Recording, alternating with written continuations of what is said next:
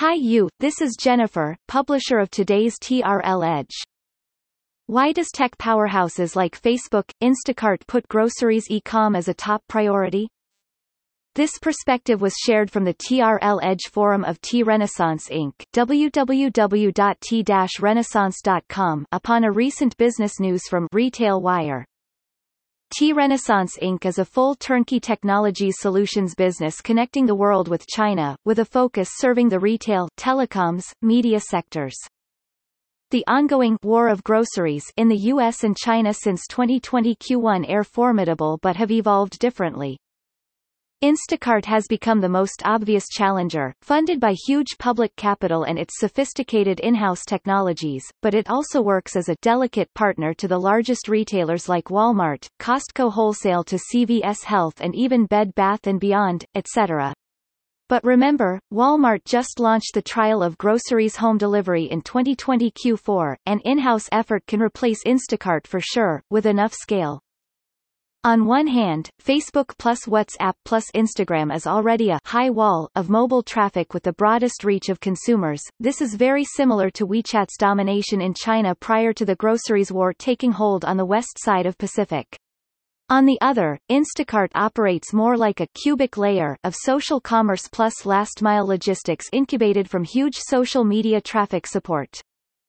Meanwhile, WeChat has served more like traffic and tech enablers of grocery retailers i.e. Tencent Smart Retail and huge startups with billions of dollars from venture capital leveraging WeChat's traffic pool, but WeChat itself has not yet got into the war of groceries like Instagram.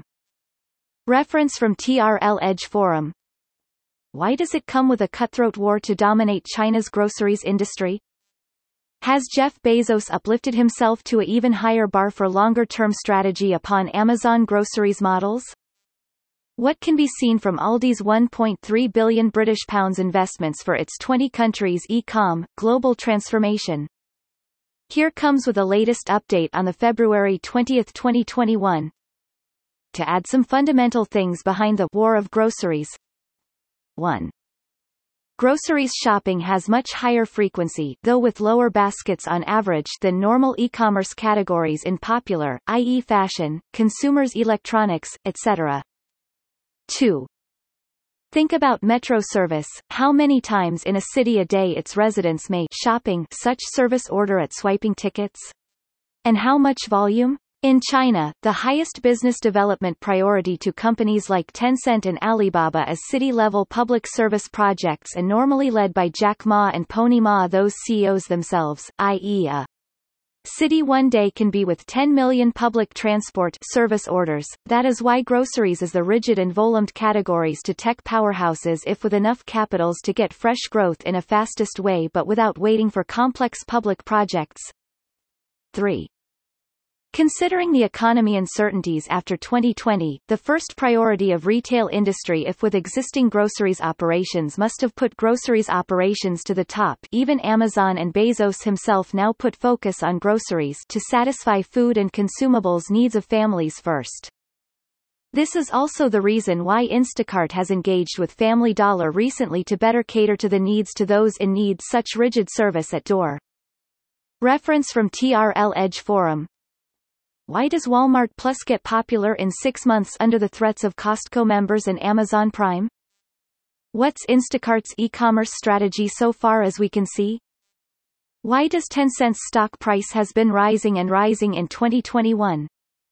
Thank you for listening. This TRL Edge was brought to you by Jennifer from T Renaissance Inc. If you would like to discover more about the business news, Please visit TRL Edge Forum at www.t-renaissance.com.